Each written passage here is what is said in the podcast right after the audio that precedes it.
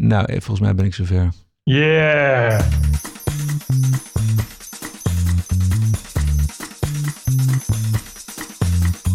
This is the TPO Podcast.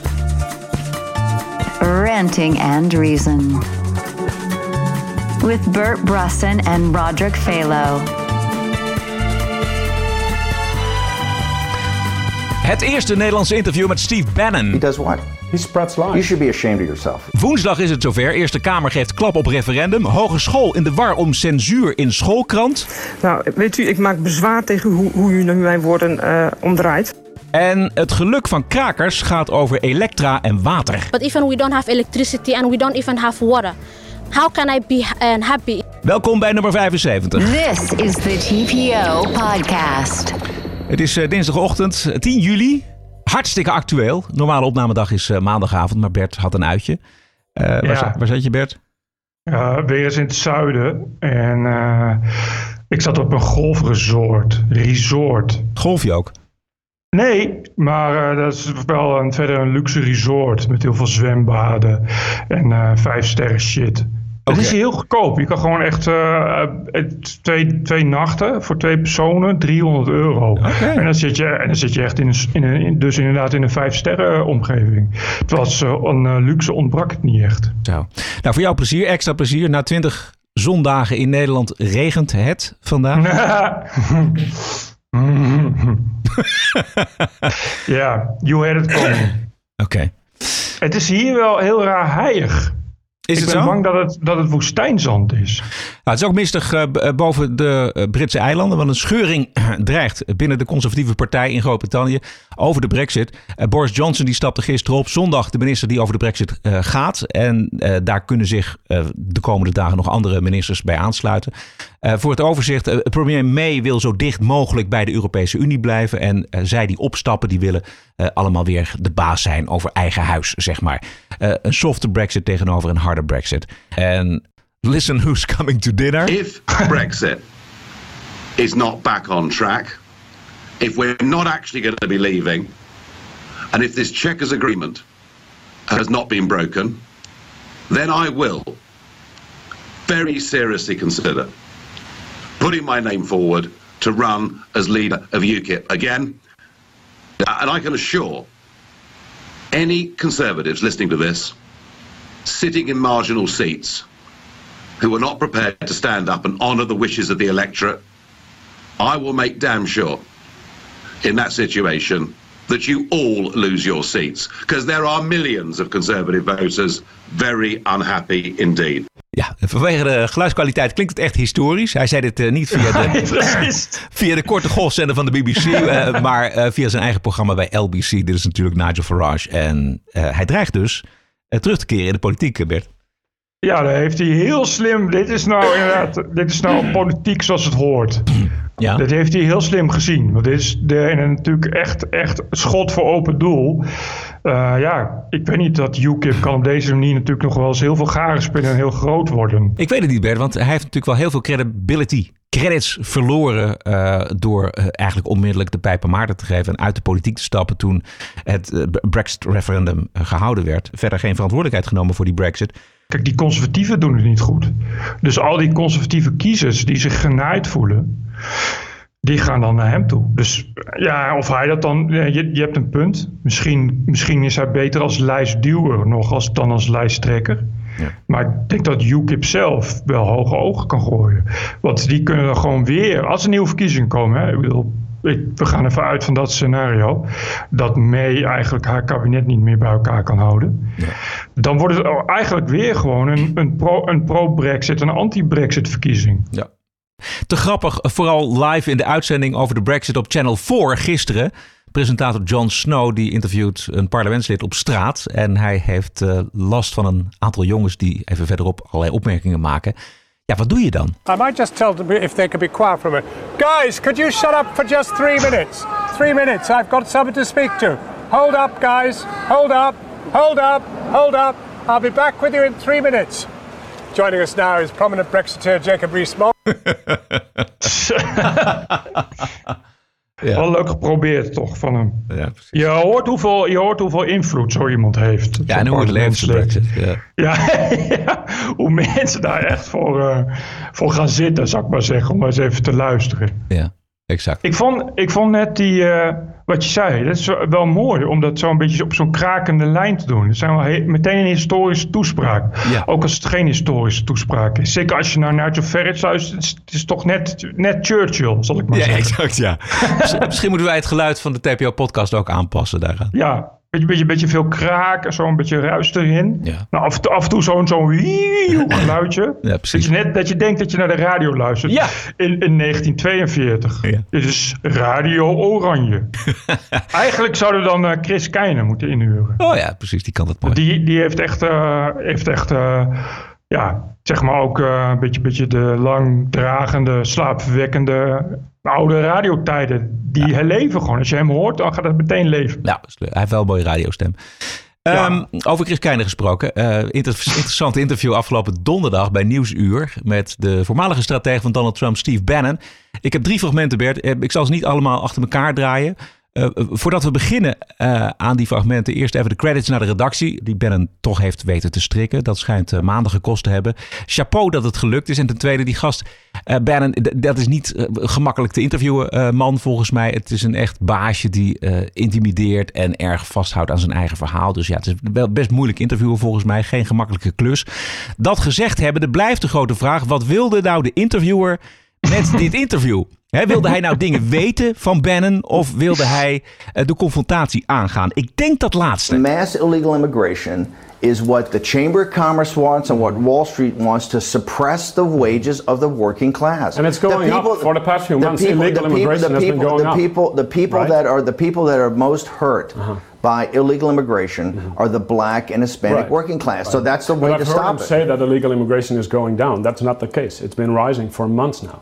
Well, no, but that's what he went to. Hang over a second. That's exactly why he went to catch and release. I know, Why he- are you so said it. obsessed? Here's the thing. I'm not obsessed. No, no, no, no, no. You're you're absolutely. You act like a prosecutor with President Trump. You never did that with Obama.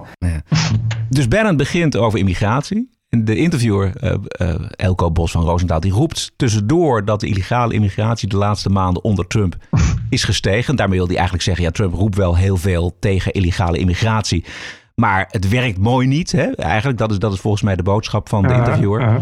Ehm, en ik weet niet of je dan een goed gesprek krijgt. Weet je, ik, ik vind ook, eh, dat wil ik ook even gezegd hebben. Het is wel heel knap dat ze het doen. Want eh Bannon is natuurlijk. Het punt is natuurlijk, daarom heeft het ook maanden geduurd.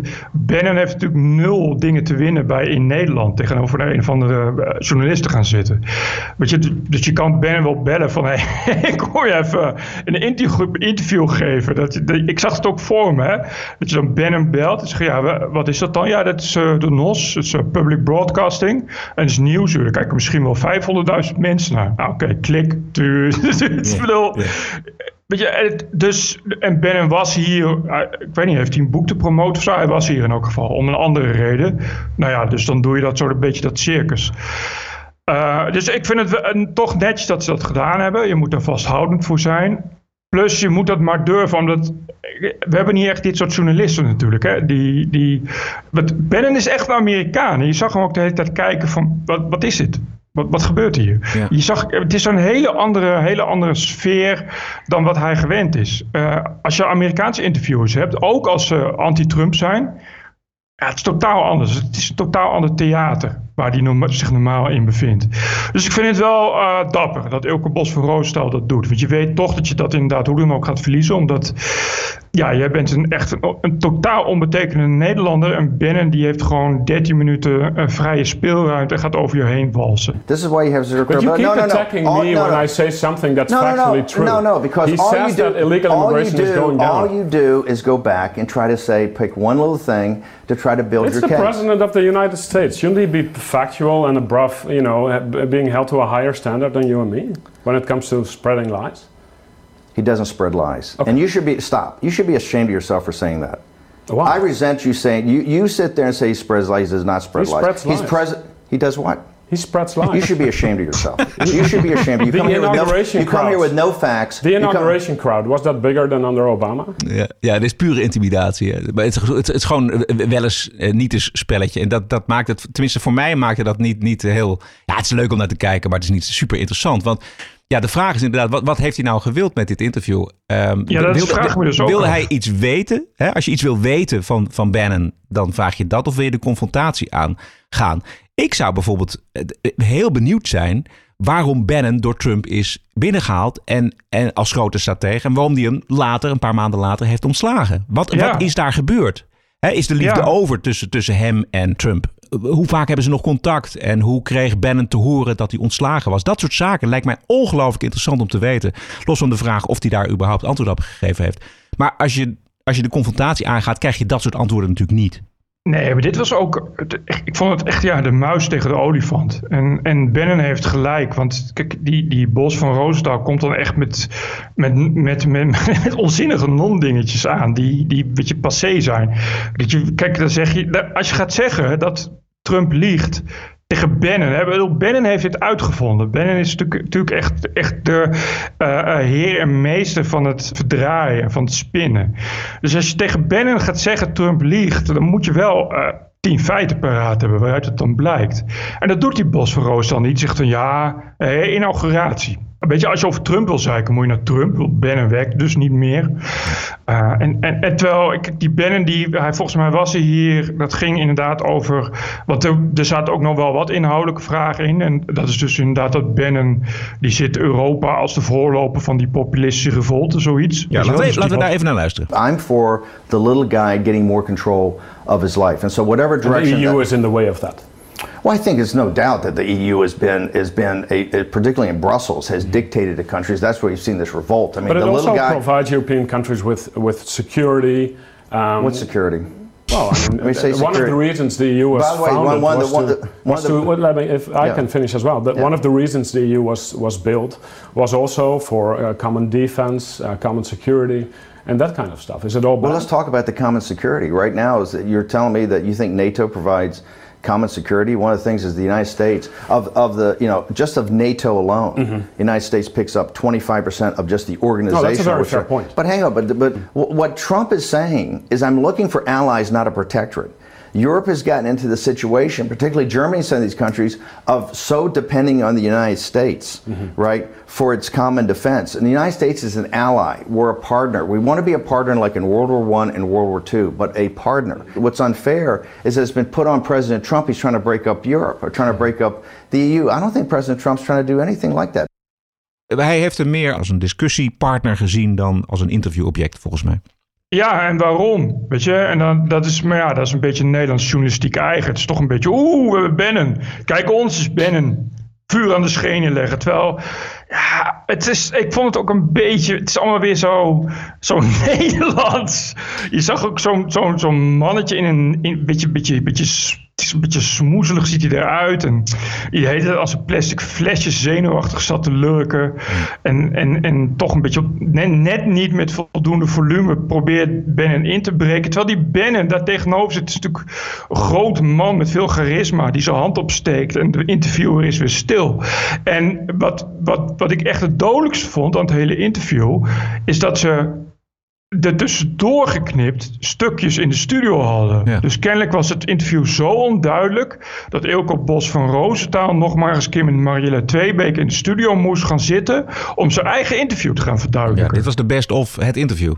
Ja, weet je, en dan, terwijl dat hele interview, ja, was, was gewoon dus niet zo goed. Dus dan moesten ze dan nog eens in de studio zetten. Ja, wat, eh, wat bedoelde je daarmee, Eelco? ja, Dus dat je denkt van, ja, het is, Nederland is er misschien ook niet zo goed in. En het is, ik, ik had het er met de Hein Mevers over, die er, die er natuurlijk, nou ja, eh, inmiddels vrij leuk in zit. Ja, hij, hij Mavis, die woont in Los Angeles, even voor Ja, die woont, die woont in Los. Angeles. En die, die zegt ook van ja, weet je, wat je ziet bij, bij Amerikanen is dat, je, dat het al heel veel scheelt. Eh, als je wat meer ook in hun cultuur verdiept. Dus, en, en dat werkt dus niet als je gaat komen met, met ja, de inauguratie en wij van Europa. Het is een, een heel andere. Je, je moet je gewoon anders opstellen tegenover die mensen. Dat scheelt al een hoop.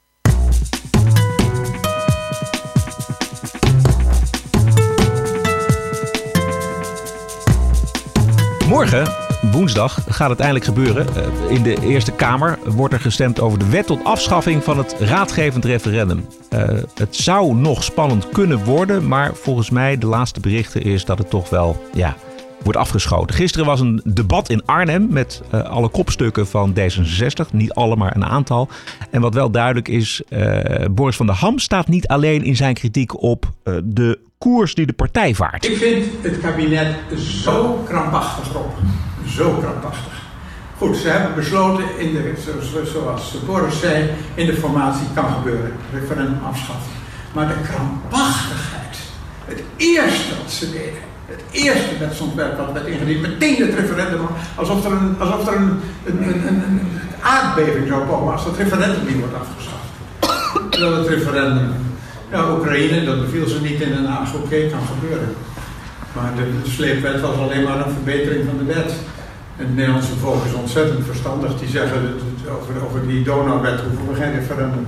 Dat is prima zo. maar mensen zijn niet zo dom hoor. Ja, dit is uh, Jan Terlouw natuurlijk, die uh, tegen zijn eigen partij zegt...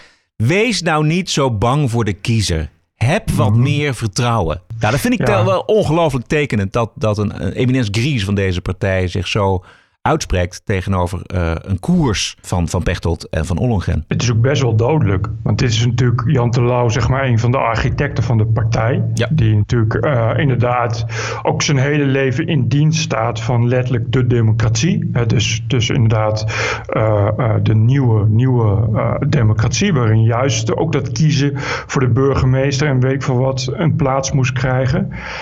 Ja, het is duidelijk dus inderdaad, ook voor alle kiezers, dat dat dus helemaal weg is. Dat die mensen die nu aan de macht zijn, dat gewoon hebben gekaapt en die, die partij gewoon nu aan het, aan het leegzuigen zijn. Ja, omdat, omdat er ook geen echte duidelijke politieke koers is. Vorige week heeft D66-minister Ollongren in die Eerste Kamer bij de verdediging van uh, dat wetsvoorstel gezegd dat het raadgevend referendum moet worden afgeschaft om de polarisatie in Nederland tegen te gaan. Ja, ja, ja, ja. ik las het. Ja, ik het is onvoorstelbaar. Dat, dat komt opeens uit de hoge hoed, komt dat. En dan, hè?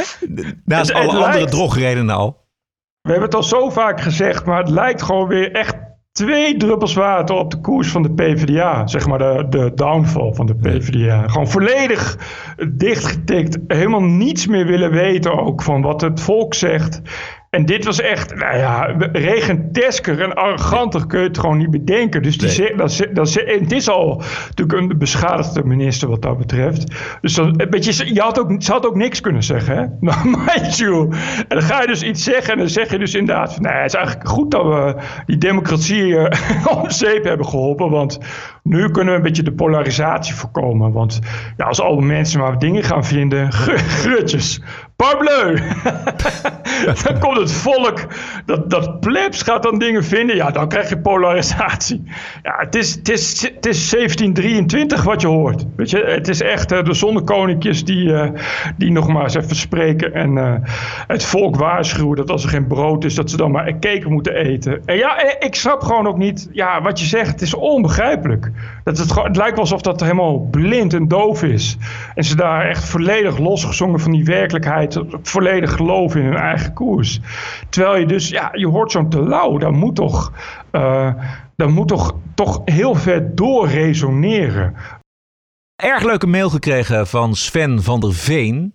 Uh, in het begin uh, lazen wij wel vaker reacties voor. Bert, kun je nog herinneren? Ook de negatieve, daar zijn wij masochistisch genoeg voor. Het adres uh, voor alle commentaar en opmerkingen is info.tpo.nl. En Sven van der Veen die schrijft... Beste Roderick en Bert, laatste podcast was gewoon weer geniaal. je hoort ook dat jullie er zin in hebben. Lekker lang ook. Gelul als vijf minuten over één onderwerp is genoeg. Negeren drie volle uren over alles, zegt hij. Uh, elke podcast wordt beter. Het geluid ook. Geen amateuristisch gekloot, maar professioneel podcasten. De beste podcast van Nederland. Dank voor jullie tijd en moeite. Dank voor deze uh, e-mail, Sven. Leuk om van uh, iedereen wat te horen. Positief en negatief kan weer helemaal. info.tpo.nl TPO Podcast.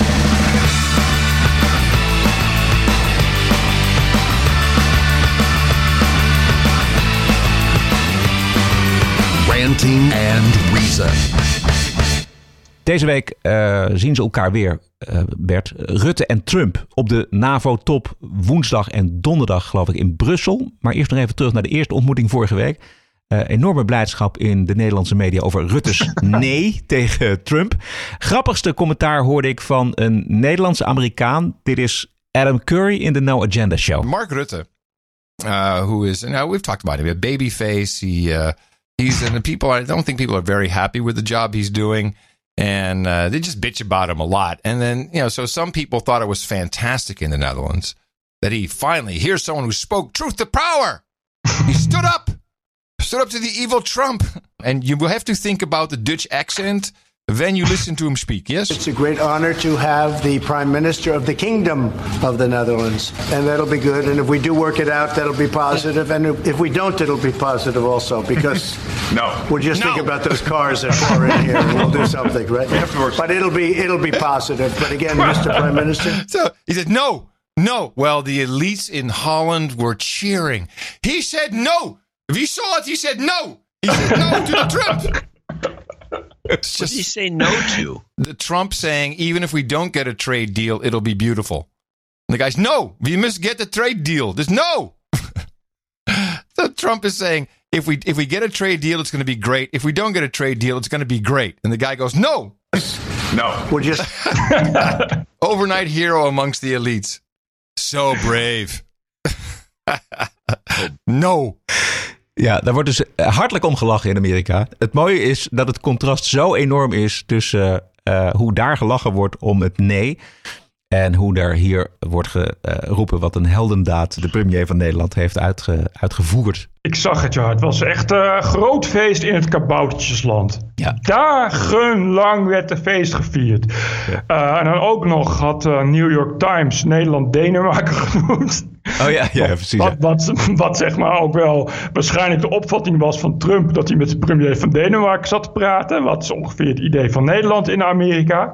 En dus had de New York Times, want zo zijn ze bij de New York Times... dat keurig gecorrigeerd. Nou jongen, het was ook weer alle kaboutertjes stonden op tafel te dansen. Want de New York Times had moeten rectificeren over Nederland.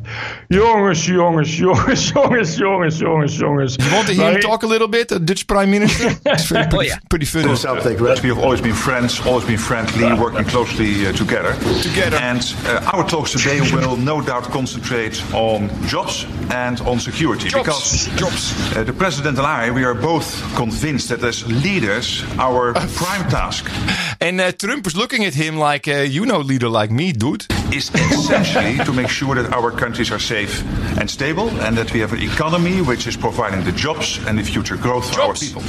And there are so many opportunities between the United States and the Netherlands to do more, both in the area of security as well as in the area of having more jobs and having more trade Trades. and more investments. Did he say trades? They said trades, I think. Trades. 825,000 in a job in the US Job. because of Dutch investments and a quarter of a million A people kwart? in a job because of US investments in the Netherlands. Well, thank you so much. It's great. Mark, go back home now, boy. He went right back home and said, There will be no referendum over referendums. Ik heb zo hard gelachen in de auto. Die- Uh, Adam Curry nails it again, you Ja. can say. Ja. Mhm. En wat vond... Eh, wa- wat- wa- ja? Wat opvallend was, eh, was dat het laatste gedeelte van het gesprek heel erg buiten de media is gehouden. Oh, Uh, wat er gebeurde, want het, het wordt ook geframed als een soort belangrijke topontmoeting. En dat was niet zo. Het was een informele ontmoeting. En toen ze daar in die Oval Office zaten met z'n tweeën, was dat gewoon een perspoolmoment. Dat was gewoon een, een algemene dagelijkse ehm, vragenrondje. En wat, wat er gebeurt in die, in die perspool is dat het heel eh, rumoerig en chaotisch is. En die eh, journalisten, die, vooral die van CNN, die krijgen nooit een beurt van Trump. Dus die gaan altijd eh, proberen om eh, een vraag te schreeuwen. Het gevolg is dat dan eh, de presssecretaries, die gaan terugschreeuwen. En jongens, houd stil. En, en als het afgelopen is, wordt die zaal weer ontruimd. En die journalisten willen dan niet weg. Dus die, dan wordt dan geschreeuwd, oprotten en wegwezen. En dat gaat allemaal heel chaotisch en rumoerig. Maar dat is normaal voor Amerikaanse journalistiek, zeker bij het White House en zeker sinds Trump. Omdat het dus nu een spel is geworden van eh, eh, NBC en, en CNN die toch niet de beurt krijgen, die dan de hele tijd eh, irritante vragen proberen te stellen aan Trump. En Trump die daar dan gaat uitschelden voor nepnieuws, your fake news, et cetera. Ehm, wat gebeurde was dat dat dus aan het eind werd het rumoerig en eh, Rutte zag dat.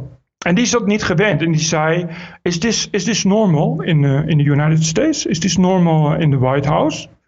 En Trump zei, ja, yeah, yeah, this is normal. Maar dit is gewoon helemaal, niemand heeft dat gezien. Terwijl als je het hele filmpje afkijkt, is het een, een soort hilarisch, uh, wordt het een hilarische comedy capers-achtige satire. Maar dat betekent dus dat, dat de, de Amerikaanse pers de, het nee van Rutte ook heldhaftig vond?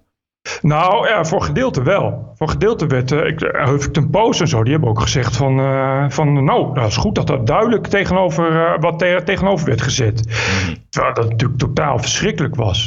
Het was van begin tot eind verschrikkelijk. Ook hier zag je nou ja, weer... Wat, wat, wat, wat is er verschrikkelijk aan? Ik bedoel, het was vrij nou, laten we, laten we uh, Rutte er zelf even over horen. Ik wil het even over dat moment hebben. Want okay. u, zei, u zei gewoon no.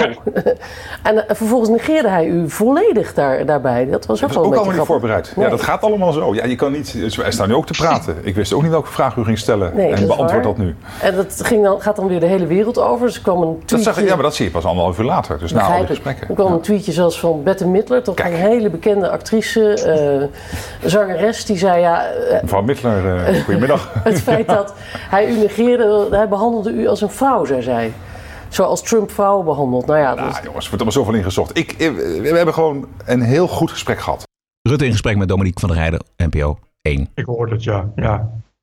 Goed dat Dominique dat nog even een keer zo duidt. Ja. Nee, maar anders, kijk, anders blijft het maar een beetje zo. Uh. Ja. Ik denk dat Rutte misschien niet weet wat de protocollen zijn daarvoor. Uh, en dat is maar goed ook, want uh, hij, het kwam heel spontaan in hem op. En hij luisterde goed naar Trump. En hij dacht van nee, dat klopt niet. Dus hij zei het. Ja, ach. Ja, voor de Nederlandse elite was het kennelijk een soort, soort topontmoeting. Waarin eh, David tegen Goliath opstond. Ja, maar dat, dat, is, dat zijn wel een beetje de de verhoudingen natuurlijk, dat, dat, dat weten we wel. Voor ons ja. is, het, is het bijzondere dat wij op bezoek komen bij Trump dan, dan andersom. Ja, maar de, ik, ik vind het verschrikkelijk hoe wij daarmee omgaan. Ja.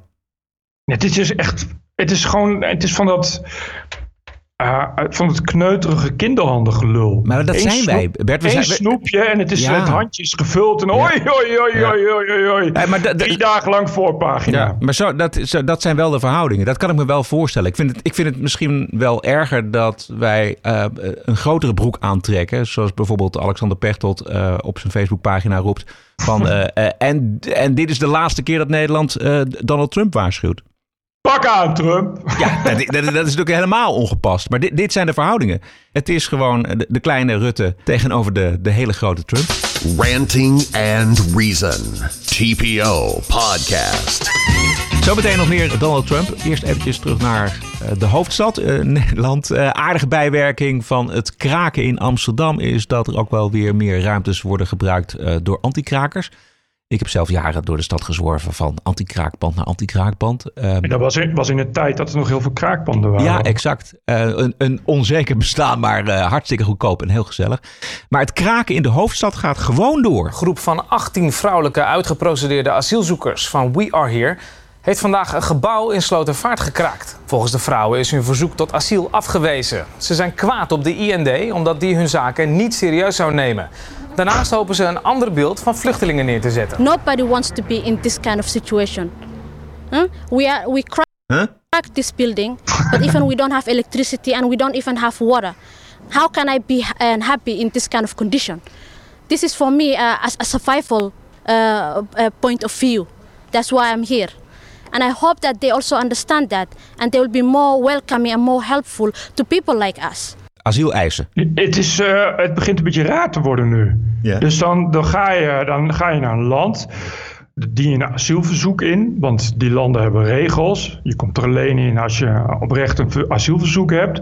Dan ga je naar de IND en dan zegt de IND, nee, want jouw land, daar kun je gewoon weer veilig terug. En dan zeg je, nee, ja, jullie nemen mij niet serieus, ik ga kraken. Ik, kraken. Dit is echt, dit, volgens mij gaat dit een eh, heel erg aanzuigende werking hebben. Nu wil iedereen wel naar Amsterdam, want daar kun je gewoon, als je, als je uitgezet moet worden, kun je gewoon onbeperkt gebouwen kraken. Ja. Nederland is verantwoordelijk voor mijn geluk en eh, Amsterdam Ja. is, eh, is verantwoordelijk voor mijn elektriciteit en mijn water. En zonder dat ben ik niet gelukkig. Zometeen gaan wij nog even kijken naar de Saxion scholengemeenschap. De Hogeschool Saxion in Enschede. Dat gaat niet goed daar. Maar eerst nog even terug naar Trump. Want het was uh, weer gezellig Trump-bashen op CNN. Uh, we hebben toch uh, tamelijk hysterische oproep gehoord van de democratische afgevaardigde Maxine Waters. Om mensen die werkzaam zijn voor Trump lastig te vallen in restaurants, in tankstations, thuis waar ze ook te vinden zijn.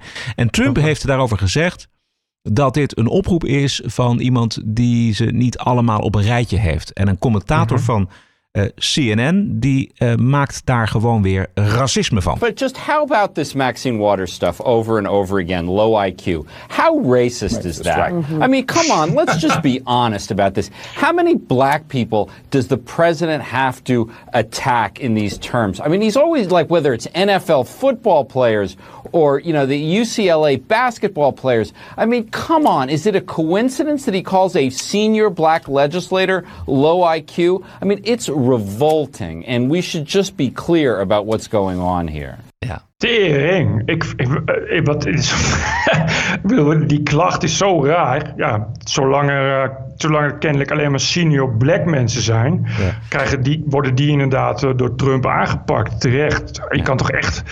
Je moet wel heel ver. Echt, dit is echt venijnig willen denken. Dit is inderdaad echt bewust kennelijk iets, iets willen, willen aanzwengelen. Precies. En, en, als het nou een, een, een, iemand, een commentator van buiten was geweest, weet je wel, in een panel, in een van die honderden duizenden panels die ze op CNN hebben. Nee, dit was echt een, een commentator van CNN. Uh, Jeffrey uh, Toobin heet hij. En die, die is gewoon in dienst van CNN en die zegt dit soort dingen. Is er, dit is ook echt iemand met invloed, of hoe moet ik dat zien? Ja, hij was uh, analist juridische zaken, zoiets. Hij, dus hij spreekt zich uit over nou, juridische zaken op, op CNN. Maar hij, hij is een hij, analist van, onder de naam van CNN. Dit is echt slecht, want het is, bedoel, die, kijk, het gaat ook niet, die Maxine Waters had het ook niet over empowerment of zo, weet je. Dus het heeft ook helemaal geen raakvlak verder met, nee. met zwarte of racisten. En dat die vrouw een laag IQ heeft. Hij heeft er niet. Ja. Ja. Nee, Lijkt me niet dat je daar racist voor moet zijn om dat te zien, eerlijk gezegd. Nee, om dat dan weer te koppelen aan, aan ras, dat is zo typerend voor hoe CNN dit verhaal blijft voeden. Dit is wel best wel kwaadaardig, ja. inderdaad. Het gekke is dat, dat deze beweringen van deze witte CNN-analyst haak staan op die van uh, de zwarte Amerikaanse Candace Owens. We saw that with President Obama. He had every black artist in the White House for photo ops. And at the end of the day, Chicago was worse off after eight years of Obama in office. So I don't need to see a black face, I need to see black results. In about 10 seconds, I became a KKK member, anti LGBT. I mean, you name it, just because I think differently and I, I, refuse to accept this narrative that I'm a victim. I'm not a victim. The truth is that the left wants to strap black people to this idea that they are victims. That's what it comes down to. They do not want black people focused on their futures, they want black people focused on their past. They like black people to be government dependent. They don't like to see black people that are free thinkers and are independent. And I think that's what Kanye West and myself represents the black community, and that makes them very nervous. Ja, dit yeah. klopt. dit, is in, dit, dit is in Nederland ook zo. Dus, uh, ik, ik, ik, hoorde laatst dat ze nu, uh, ja, de, al, al die linkse gekken op Twitter, die hebben nu een aparte lijst. Die gaat rond, zodat ze iedereen van tevoren kunnen blokken die oh, fout is. Oh. En je begrijpt, je begrijpt dat iedereen, ja, heel veel mensen zijn fout. ja. Wat is allemaal niet links genoeg, of allemaal niet, ja, het is niet eens links. Het is een beetje social justice warrior-achtige, rare politieke correctheid. We gaan naar uh, Enschede, uh, Bert, want uh, de Saxion Hogeschool in Enschede die is helemaal de weg kwijt. ik zal het even heel kort vertellen. Een leerling heeft een documentaire gemaakt over haar familie. Die is omgekomen bij de Armeense genocide in Zuidoost-Turkije. Naar aanleiding van die documentaire heeft het blad Sax van de hogeschool een interview met haar gehad. Dat interview is niet geplaatst omdat de hoofdredactie vreesde voor de veiligheid van de leerling wegens gevoeligheden bij de Turkse gemeenschap over dit onderwerp. Nou, gisteren hoorde ik de bestuursvoorzitter van Saxion, Anke Mulder, in een discussie met CDA-Kamerlid Pieter Omtzigt op Radio 1 Dit is de Dag. Als u echt die vrijheid van meningsuiting hoog in het vaandel heeft... dan had u daar ook iets aan kunnen doen om dat te publiceren, toch? Nou, dan ben ik het helemaal met u eens. Wat, wat ik niet had kunnen doen is straks de opdracht geven om iets te publiceren. Want uh, dat, is, dat, dat heeft niets te maken met vrijheid van meningsuiting. Maar wat we wel hebben gedaan ook, is met uh, Shino gesproken en haar gezegd... bied het nu nog een keertje aan bij Sax. Shano is de documentairemaakster. Wij gaan daar niet over, maar biedt het nog een keer aan. En, uh, dus wij, ik ben het daar helemaal mee eens. Ze is daar niet op dat wanneer aanbod heeft u, ingegaan. Wanneer heeft u haar En, gevraagd dat nog een keer aan Saks aan te bieden? Dat heb ik niet zelf gedaan, maar mijn woordvoerder. En dat is in juni geweest. Toen bestond het blad niet meer, mevrouw. Uh, dat klopt inderdaad. U heeft ja, gelijk. dus dit, heeft wat u nu aan het doen bent, keer- u draait er volledig omheen. U wist vanaf maart, vanaf maart wist u dat dit geweigerd werd omdat er een drogreden gebruikt werd, namelijk aan veiligheid. Sterker nog, in de media geeft u gisteren een persbericht uit deze studenten... dat zij het zelf niet wilden. Nou, dat durft u nu niet meer te zeggen, want dat klopt niet. En nu blijkt dat hij in juni gezegd heeft... u mag nog een keer aanbieden aan een blad dat niet meer bestond. Zou het u niet sieren om excuses aan te bieden... en ervoor te zorgen dat dit op de voorpagina van welk blad dan ook geplaatst wordt? Nou, weet u, ik maak bezwaar tegen hoe, hoe u nu mijn woorden uh, omdraait. Ik uh, vind het inderdaad heel vervelend hoe, uh, voor Shino. Ik vind het ook heel vervelend voor de redactie. En ik vind het ook ontzettend vervelend voor Saxion... dat wij nu op een manier in de media komen die niet bij ons past. Want wij vinden Juist. de vrijheid van meningsuiting Juist. heel erg belangrijk. Juist, precies. En ja, daar gaat het om. Het gaat, deze, dit is de eh, bestuursvoorzitter van eh, deze school, deze hogeschool. En hier gaat het om, het laatste. Dat, daar ging het om. De naam Ja, van de ja, school. Het is eh goede oude bestuurskliek all over again. Dit is verschrikkelijke technocraten die nul verstand van onderwijs hebben. Laat staan van creativiteit of persvrijheid.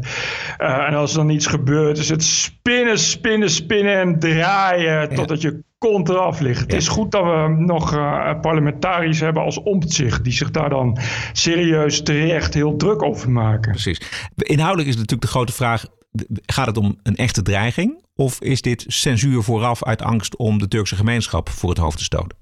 Dat laatste. Denk je? Ja, dat, zo gaat het de hele tijd. Het was toen ook, eh, eh, dat heb ik toen verteld, dat, dat Paul Scheffer ergens zou komen. En eh, dat, dat, dat er dan posters werden verwijderd. Want anders, die, die drie leerlingen met een hoofddoekje zijn dan misschien gekwetst. En dit is, precies, dit is precies hetzelfde. Bovendien, dit gaat over de Armeense genocide. En daar doen we al heel lang heel moeilijk over kost eh, een hoop moeite voor het kabinet nog steeds om dat te erkennen. Is nog steeds een kwestie. Dus je begrijpt dat uh, op en bij een hogeschool zitten natuurlijk ook veel Turken. Dus dat is natuurlijk ook een probleem. Dus ja, nee. Ik weet niet of ik bedoel, ik denk niet dat het een, uh, een, een censuur is van hoge hand. Ik bedoel, die, die hoofdredacties kennende van dat soort blaadjes is, is, meestal per definitie verschrikkelijk tot en met. Dat zijn een soort, soort, soort laffe lakaien die worden ingezet door de afdeling communicatie. Het is meestal ook een soort propagandafolder om, uh, om de school in een, uh, goed, een goed blaadje te zetten met elke, elke week of elke maand een gelikt interview over iemand die vertelt wat voor mooi vastgoed er nu weer gebouwd gaat worden en dat soort gelul. Dus dit hadden ze natuurlijk ook helemaal niet verwacht. En het was natuurlijk ook helemaal niet de bedoeling, want ik begrijp dat meisjes ook echt op, nou ja, met, deels met gevaar voor eigen leven naar het gebied afgereisd. Wat, wat dan ja, in handen is van, van strijders, zou ik maar zeggen. Waar, waar, waarvan ze maar moest hopen dat ze er weer, weer goed van terugkwam. Dat is natuurlijk helemaal, normaal helemaal niet sprake ook van dat soort journalistiek, aan dat soort opleidingen. Dus die kwam met iets, ja, dat ligt er natuurlijk niet om. Nee. Uh, het gaat over haar eigen familie, die natuurlijk, natuurlijk volledig is uitgemoord. Ik geloof dat zij zelfs niet Armeens, maar Armees, Aramees is. Ja, precies. Ook een, een, een minderheidsgroep ja. die destijds ook uh, door de slachtbank uh, is, is geduwd door de Turken. Ja, dit, ik bedoel, daar hebben ze natuurlijk allemaal helemaal, helemaal geen zin in gehad. Want je weet, als je dat doet, dat het uh, een dag later natuurlijk in de media, dan zat het in de Telegraaf en weet ik veel wat. En je hoort die mevrouw het net zeggen. Media-aandacht, dat is uh, niet iets wat nee. de HBO's in Nederland uh, echt op zitten te wachten. Nee. Overigens gaat de, de evangelische omroep die de documentaire zou gaan uitzenden, die gaat die documentaire ook niet uitzenden. En ik weet eigenlijk niet waarom. Weet jij dat? Nee, dat weet ik ook niet. Nee. Nee. Wat raar, ja, ja. nou ja. Dat kunnen Hoorde ik gisteren in het gesprek uh, op Radio 1, maar daar werd verder ook niet uh, over doorgevraagd. Nee. Je, het is publieke omroep, dus je weet, er kunnen meer haken over. Nee, precies, precies, exact. Bert, ik heb alleen nog de bonusquote. Heb jij nog iets waarvan je zegt, dit moeten we echt eventjes aankaarten? Nee, ik heb, ik heb uh, uh, nou ja, dit keer is lol, want het is uh, op Twitter is ene Dirk-Jan van Baar, dat was vroeger, vroeg, vroeger was dat een gerespecteerd, toch wel rechts opiniemaker voor HP De Tijd. Dirk-Jan van Baar is inmiddels 133 en net als de rest van zijn generatie zal hij de kurk niet makkelijk op de fles kunnen laten. Dus die is nu onder invloed flink aan twitteren en hij heeft nu zijn pijlen gericht op Arthur van Amerongen. Want het is een nare fascist. Ja. het is uh, behoorlijk uit de hand aan het lopen. Ik krijg er niet eens veel van mee, maar het wordt me wel eens het een en ander doorgestuurd. Het is echt, uh, ja, hij krijgt natuurlijk uh, wat hij noemt de rechtse trollenlegers, die gaan natuurlijk los op hem. En hij heeft er weer steun bij van uh, de toch al uh, niet te versmade Joshua Lievestro.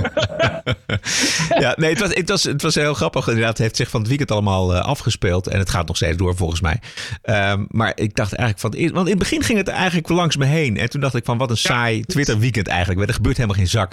En toen, maar toen ging ik toch die mailtjes van eh, van Amerongen lezen en Dirkje van Baar. En, toen, en als je het gaat volgen, nou, het werd alleen maar groter en groter. Rob Hoogland van de Telegraaf ging ze mee bemoeien. Iedereen. Ja. Uh, Esther Voet van, van het NIW. Nou, het was, het was één groot feest, was het.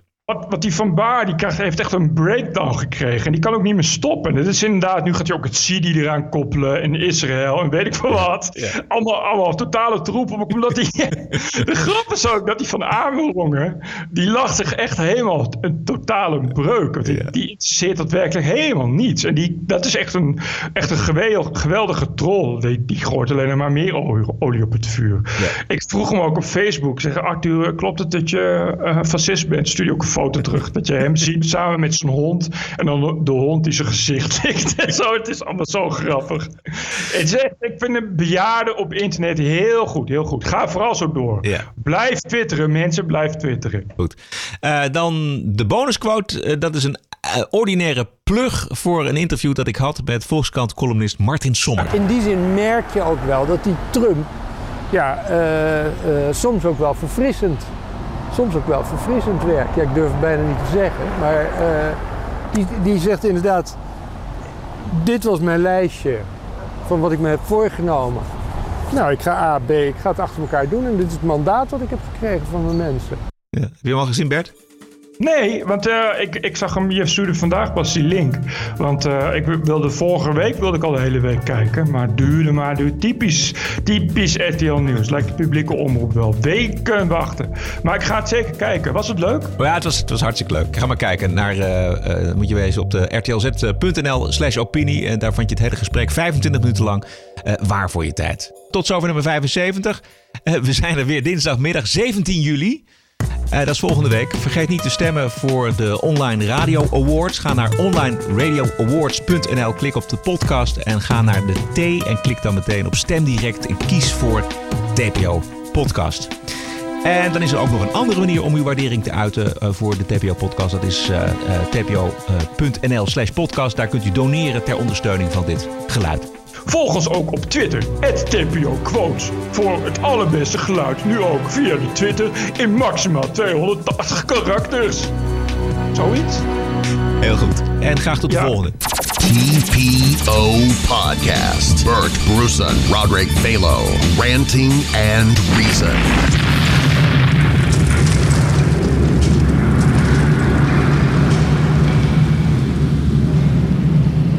Oh, celebrities. Here's the thing, famous ladies and gents nobody cares what you think.